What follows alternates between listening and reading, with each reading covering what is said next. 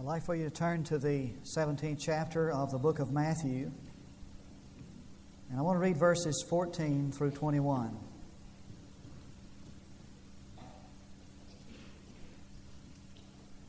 Matthew chapter 17, beginning verse 14. This is the end of the sermon of last Sunday on um, what we see from a mountaintop I want to finish it today under the title of How to Lose Your Power or the Secret of Power. And when they came to the multitude, a man came up to him, falling on his knees before him and saying, Lord, have mercy on my son, for he is a lunatic and is very ill. For he often falls into the fire and often into the water. And I brought him to your disciples, and they could not cure him. And Jesus answered and said, O unbelieving and perverted generation, how long shall I be with you? How long shall I put up with you? Bring him here to me. And Jesus rebuked him.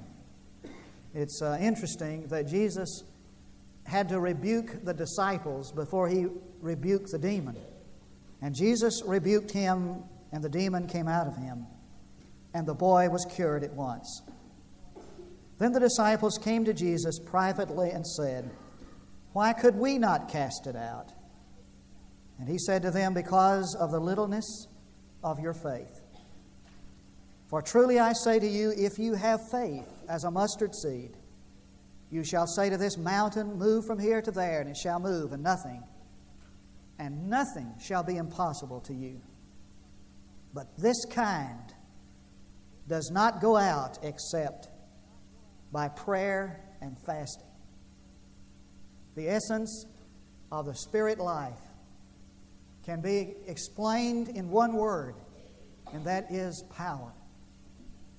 When Jesus called his disciples, he gave them power. And the scripture said that Jesus said, I give you power over the evil spirit to cast them out.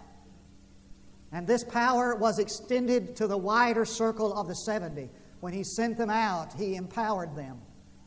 And they came back exulting in the power that they possessed. And they said, Lord, even demons are subject to our power in your name. And Jesus said, I have given you power over all the power of the enemy. Well, what has happened here? What has happened to the supernatural might of these disciples? Have the assurances of Jesus just been illusions? Or has he given something that he has taken back? No. And yet these disciples are ignominiously beaten. And one little boy's trouble brings all their resources to nothing. He stands before them writhing in the grip of his tormentor, and the disciples are helpless to do anything about it. And the Father's prayers are in vain. And you can just see on, his, on the face of this father this once glowing expectancy and hope just fade away. And he just kind of slumps like one who is crushed. And he says in absolute dejection, they couldn't cure him. And the Pharisees and the scribes are there, and they are sneering at the failure of the man of the men of God. That's always the case when a man of God fails. And in their sneers, they say, We knew there wasn't anything to this, just a scam, just a farce. And the crowd is buzzing, and these disciples are standing there in absolute disappointment, impotent and powerless. And so, no wonder, in a moment of privacy, they call Jesus aside and they say to him, Lord, why is it that we have no power? And Jesus gives them an answer that they least expected. For the last place that a person wants to look for an explanation to his failure is within. And so Jesus implies that their spiritual impotence is wholly within them. I tell you, there's something relevant about this text. Uh, I think it scratches us where we itch. For I think that if there ever was a time when the, when the church stands powerless against the world, it's our time. And the question is, what has happened to our power? And there's some principles that flow from this text to give some answers to that. And the first principle is this that, that the believer possesses in unvarying form supernatural power. The thing that haunted these disciples is the thing that haunts the church in any age, that haunts Christians in any age, and that is why are we so powerless? Why? Well, there's several possible explanations. Someone would suggest that the Holy Spirit was given in special fullness for certain times, but that was never meant to be permanent or perpetual. Some have suggested that man has outgrown the gospel. He has come of age and he's much too sophisticated for the message of the gospel or the message that the church uh, has. That the church and what it says is as out of date as the village blacksmith. And there are some suggest that, that what was given to that early church was for that day and not ours. That these signs and wonders that the church manifested in that time was to validate and authenticate the gospel. And now we have the gospel so that those signs and wonders are no longer necessary. Listen to me. The same mission that was given those early disciples is our mission to fulfill. And the same thing that that group of disciples had to witness to the, to, to, to the lost, to witness of Jesus, we still possess. As a matter of fact, the church has been given the power to conquer the world, and that gift is un, in unvarying, undiminishing form. What was theirs is ours. And the same message is the message that is needed by man. For what happened? What, what did that mes- message accomplish because of man's sin? It reestablished trust at the primal level. For what was man's basic need, or is man's basic need as the result of the fall of sin? His need is the reestablishment of trust in the deepest level of his being. I heard the story one time of, a, of a, a, two boys who were twins, and they looked alike, and they dressed alike, and they talked alike, and they acted alike. They, they thought alike. They were just like one. And they went away to college and came back to the little town in the Midwest and they went into business. And, and, and, and everything they did, they did together. They were identical twins in every way. And one day it was time during the time of the Depression. Uh, a man came in and transacted some business, and one of the brothers took his money and just kind of laid it on the cash register and walked this customer to the door, visiting with him. He'd known him all his life, and they stood at the front of the, of the, of the business and visited a while. When he went back down back to the cash register, he, he found that the money was gone. While he was up at the front of the, of the store, a guy came drifting down through the alley and he came in the back of the store. He saw the cash register unattended, saw the money there, so he took it. This guy couldn't find his money. He looked for his brother who was in another part of the store. He said, Did you see that money I laid on the cash register there? His brother said, No, I didn't see any money laid there. He couldn't get that out of his mind. All day long, he was thinking to himself, What happened to that money? I distinctly remember placing it on the cash register. And so he asked his brother again, Did you see, you sure you didn't see that money that I put on the cash register? And his brother sensed that suspicion that was there for the first time, that mistrust. And he lashed back at him in defensive anger, and, and a rift developed between the two. And it grew and so one day they just built a petition right down the center of the store, you know, a big wall from the, from the floor to the top of the store, divided the store in half. And one operated on one half of the store and the other on the other. And for 20 years, they never spoke. For 20 years, they lived in this suspicion and mistrust and isolation.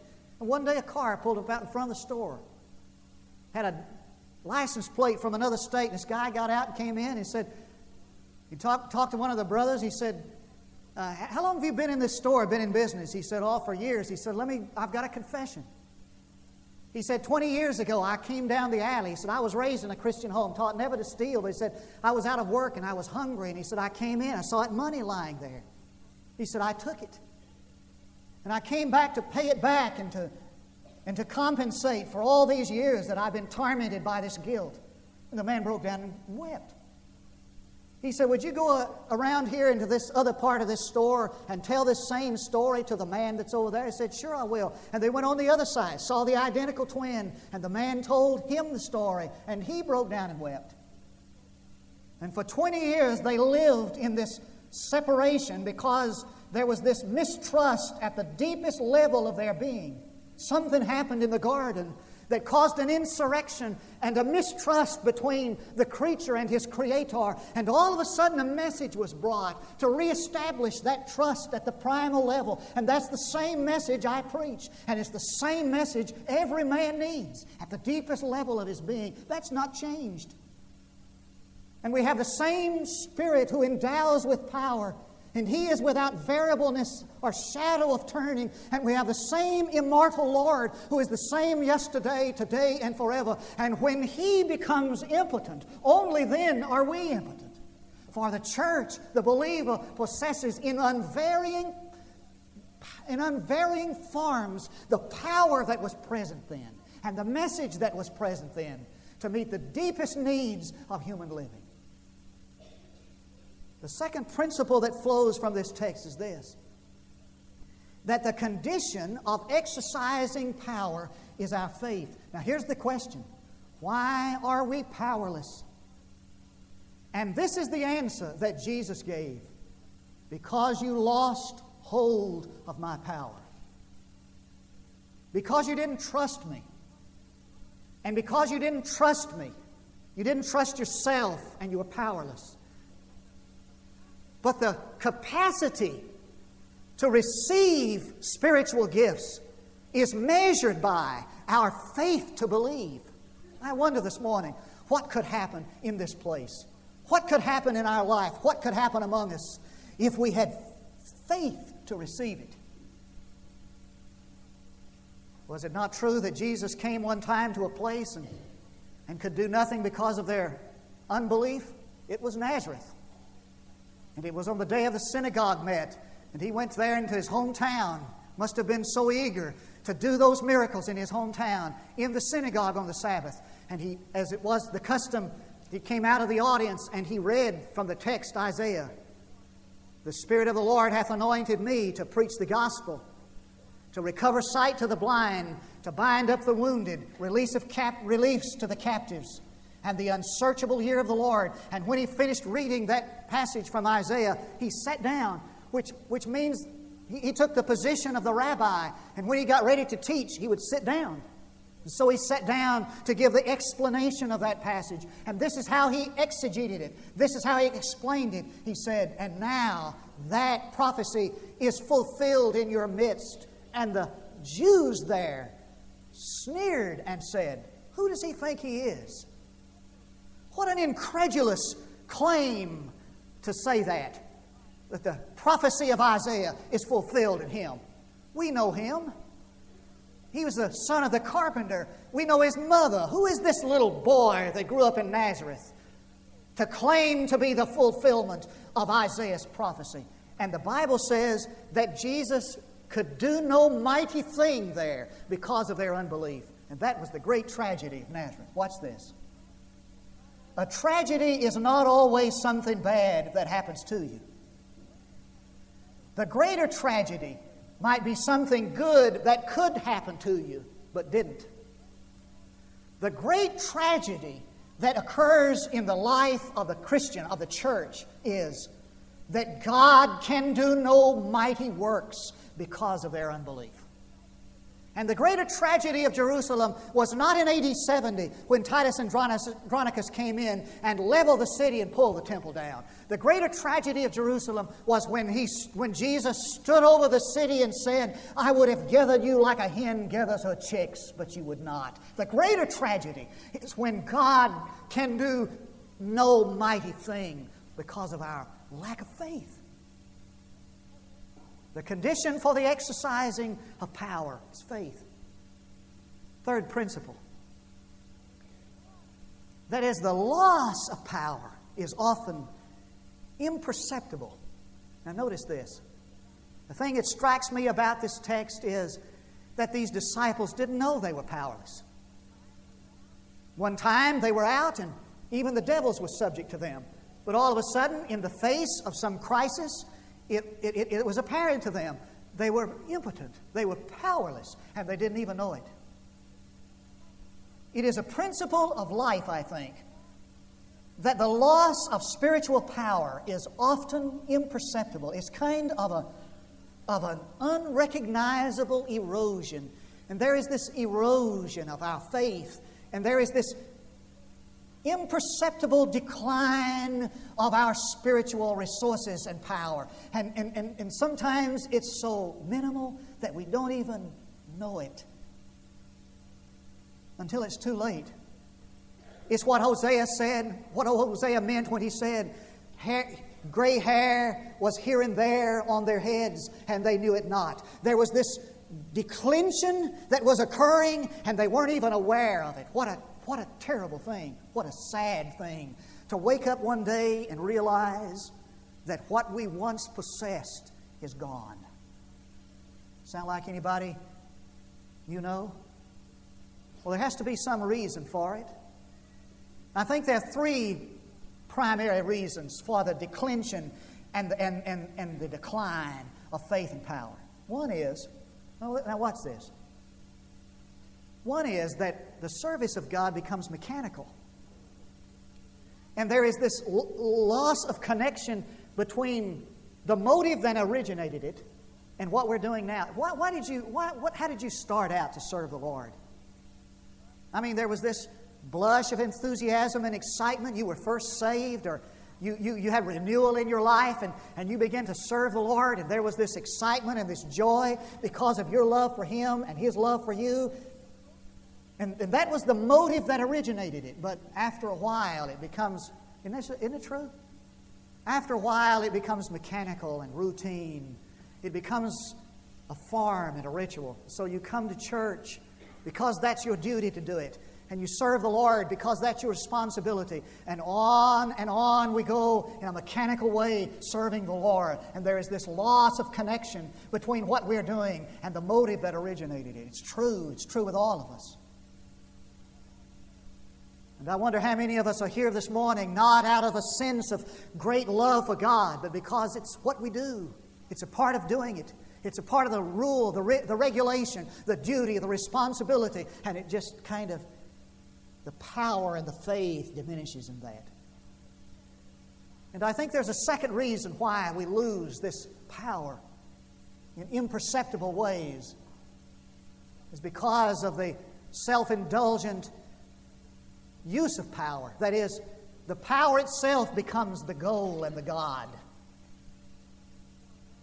And there's nothing any more relevant today than the fall of the TV evangelist. And at the heart of that stuff that's going on, in my opinion, is the self indulgent use of power. And God will not permit that. It's absolutely ludicrous that a man could think that he is worthy, the worthy object of public worship. It'd be like the donkey who carried Jesus on his back through the streets of Jerusalem, thinking those cheers and those palm branches were for him. And this selfish, self indulgent use of power corrupts men. And it will, it will violate the trust of the most resolute Christian that he's going to and he misses the very heart of the Christian faith, and that is service to, other, to others. For, for power is like salt water. The more you drink, the thirstier you get. That's what's happening. That's what happened to these disciples. And so they came to Samaria. And when the Samaritans wouldn't receive Jesus, they said, What do you want us to do, Lord? Call down fire and destroy them? The Self indulgent, selfish use of power. So that the power itself becomes the goal and the God. And I think there's a third reason why there is this erosion.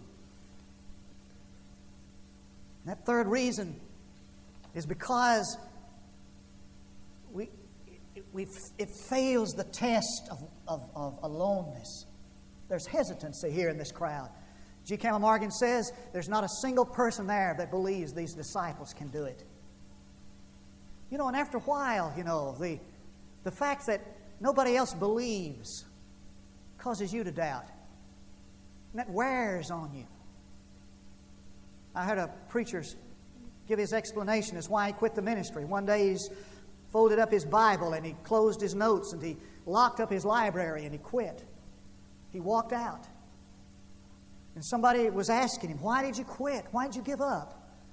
He said, Well, after so long of preaching the gospel that nobody cared about and nobody responded to, after preaching so long and people just turning away and rejecting it, casting a jaundiced eye at my testimony, he said, After so long of standing alone, it wore me out. It does that. It does it for young people. And so we're so excited to serve the Lord, but after a while, when nobody else does, and after a while, when we have to stand alone, after a little bit, that wears thin and we give up. And this faith diminished in the lives of these disciples because they saw it rejected so much. There's one last principle, I think. That principle is the most important to grasp this morning. That's this that our faith has to be nurtured, has to be maintained by constant devotion and rigid self denial. Now, listen to me carefully. The question is how did I lose my power? What has happened to the supernatural might that we possessed? The disciples cried. And Jesus' answer was this simple This kind of thing does not come except by prayer and fasting. Devotion. I said in the early service, and I, I, really mean it, that sometimes I almost am embarrassed when, when some, some people come to me and they want to know how, how can I live? How can I maintain a victorious Christian life? How can I, how can I have, have power with God and with men? And I, and, I, and I tell them, well, the only answer I have to that is that you maintain this constant devotion with God, this communion with Him. You need to, you got to have a quiet time. You've got to have a time alone with God, and you can just see the disappointment. And, and they, they, you know, as if they were saying, "Is that all there is?" I, I'm, surely there's got to be some more glamorous answer than that. There is no, there is no answer apart from that, because the only way to maintain your faith in God and your spiritual power is to live in vital devotion and communion with God. There's no other way. A man who would work for God must live with God. And Jesus gave us the example for when the disciples went home at night, Jesus went to the Mount of Olives and spent that time alone with God. And it was before God daily in this going in and coming out that he maintained his contact with the source of omnipotence. There is no other way. Astronomers say that you can take a sensitive photographic plate and you can place it in position so that it receives the light from distant stars and give it a motion that is the motion of the heavens and leave it there hour after hour after hour and upon that photographic plate will be the image, the light of, so, of stars so far away that you can't even see them with the human eye or with a telescope. Implanted upon that plate is the image, is the light of those distant stars placed there by its continual lying before it. It's what Paul meant when he said that if you behold his face, and that word is in the linear action, if you continue to behold his face, you will reflect his face. So that the way to maintain this, this faith, this capacity for power that changes the world, is to maintain that day by day communion with Him. And there is rigid self denial, fasting. Now, we don't say much about fasting. If Southern Baptists, you know, had a, uh, had a chorus on uh, Baptist doctrine, I, I, dare say it wouldn't spend a whole lot of time on the, on the doctrine of fasting. We don't say a lot about fasting. It's obvious that some of us don't practice, you know, that too much. But I tell you, it is everywhere in Scripture. Now, watch me carefully. What is biblical fasting? Biblical fasting is the expression of the purpose to control the lower life and to abstain from its delights in order that the spirit might be strengthened. Now, I need to say that again. It is not just doing something because of a regulation, that's what Jesus condemned. But biblical fasting and its practice was the expression of the purpose, my purpose to control the lower life and to abstain from its delights in order that the spirit might be strengthened. And without rigid self control, without self limitation, there can be no vigorous faith. And there's some of us who are wondering why we have no power with God and no power with men. It's because we're too self indulgent. Without rigorous self control and self limitation, there can be no vigorous faith. For the casting out, for the liberation of life, is no holiday event, and it cannot be done by men and women who are self indulgent. If you would be used of God, if you would have power with men and with God, you'll have to pay a price for that of rigid self denial and self limitation. Jesus said, This comes not except by prayer and fasting. And those words indict the hollowness of our service and the self indulgence of our lives and the coldness of our devotion and the cowardness of our faith. And what we need to do is to cast ourselves upon Him and say, O Lord, our strength, we have not wrought any deliverance on earth. We are powerless before a hurting world. And I am weak when, I, when your power is, all of it is at my disposal. And I'm prayerless and I'm self indulgent. And the enemy puts me to shame and mocks at my weakness. Bring back what I was given in the beginning. And hope He will. And hope He will. I'm told that a sculptor worked long on a, on a marble, on a, on a rock. And every night the cleaning lady would come in and sweep up the, the chips. And one day he was finally finished carving away at this rock. And there was the bust, the image of Lincoln. And the old cleaning lady said, Oh, Lawsy, how'd you know that Mr. Lincoln was in that rock? I don't know how he knows, but he knows that there is something in us that we are not expressing. I don't know how he knows, but he knows that this church has more potential than he is getting. I don't know how he knows, but he knows that there should be the breakthrough to the already, as Merton said, the breakthrough to the already, and the rediscovery of what has been entrusted to us in our conversion and deposited within the church as a treasure in unvarying form. I don't know about you, but on a day that approaches the miracle of Easter, I am indicted by the fact that we know that I am powerless.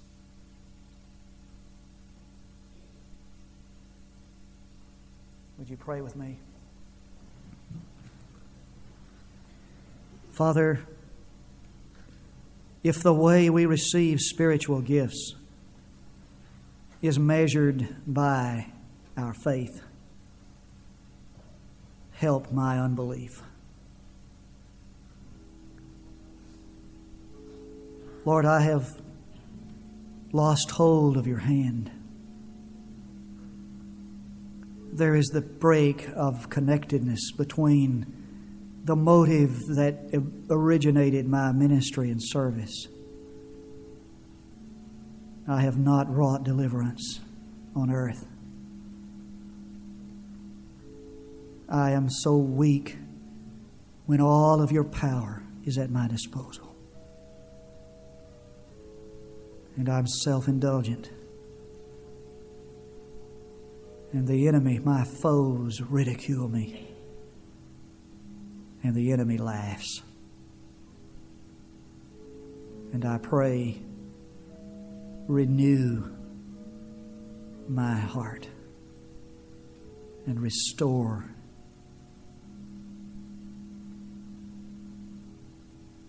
and do it for each of us because I pray in Jesus' name and I ask it for His sake. There are three invitations. Listen carefully. I invite you this morning to come and give your heart and life to Jesus Christ. This has been a beautiful week in my office this week. Two little children have come, little children. And they've come into my office to, to, to, to ask, How do you let Jesus come into your heart? And so we grope for these intellectual and theological platitudes and answers when the answer is just this simple. You invite Him into your heart by faith. And you trust your life to Him. You trust your eternal, eternal destiny to Him. When you want to do that, wouldn't you like to do that? An invitation for people to join the church. I think that the contribution that we make toward one another in fellowship and love is essential. We need you here for service and ministry. Or maybe you just need to come today to say, I don't know what it's all about, but I know that I don't have what I once had. And I pray that the Lord would restore unto me what I've lost. We invite you to come. It'll take courage, it'll take faith, it'll take the first step. We invite you to do it while we stand to sing. Come.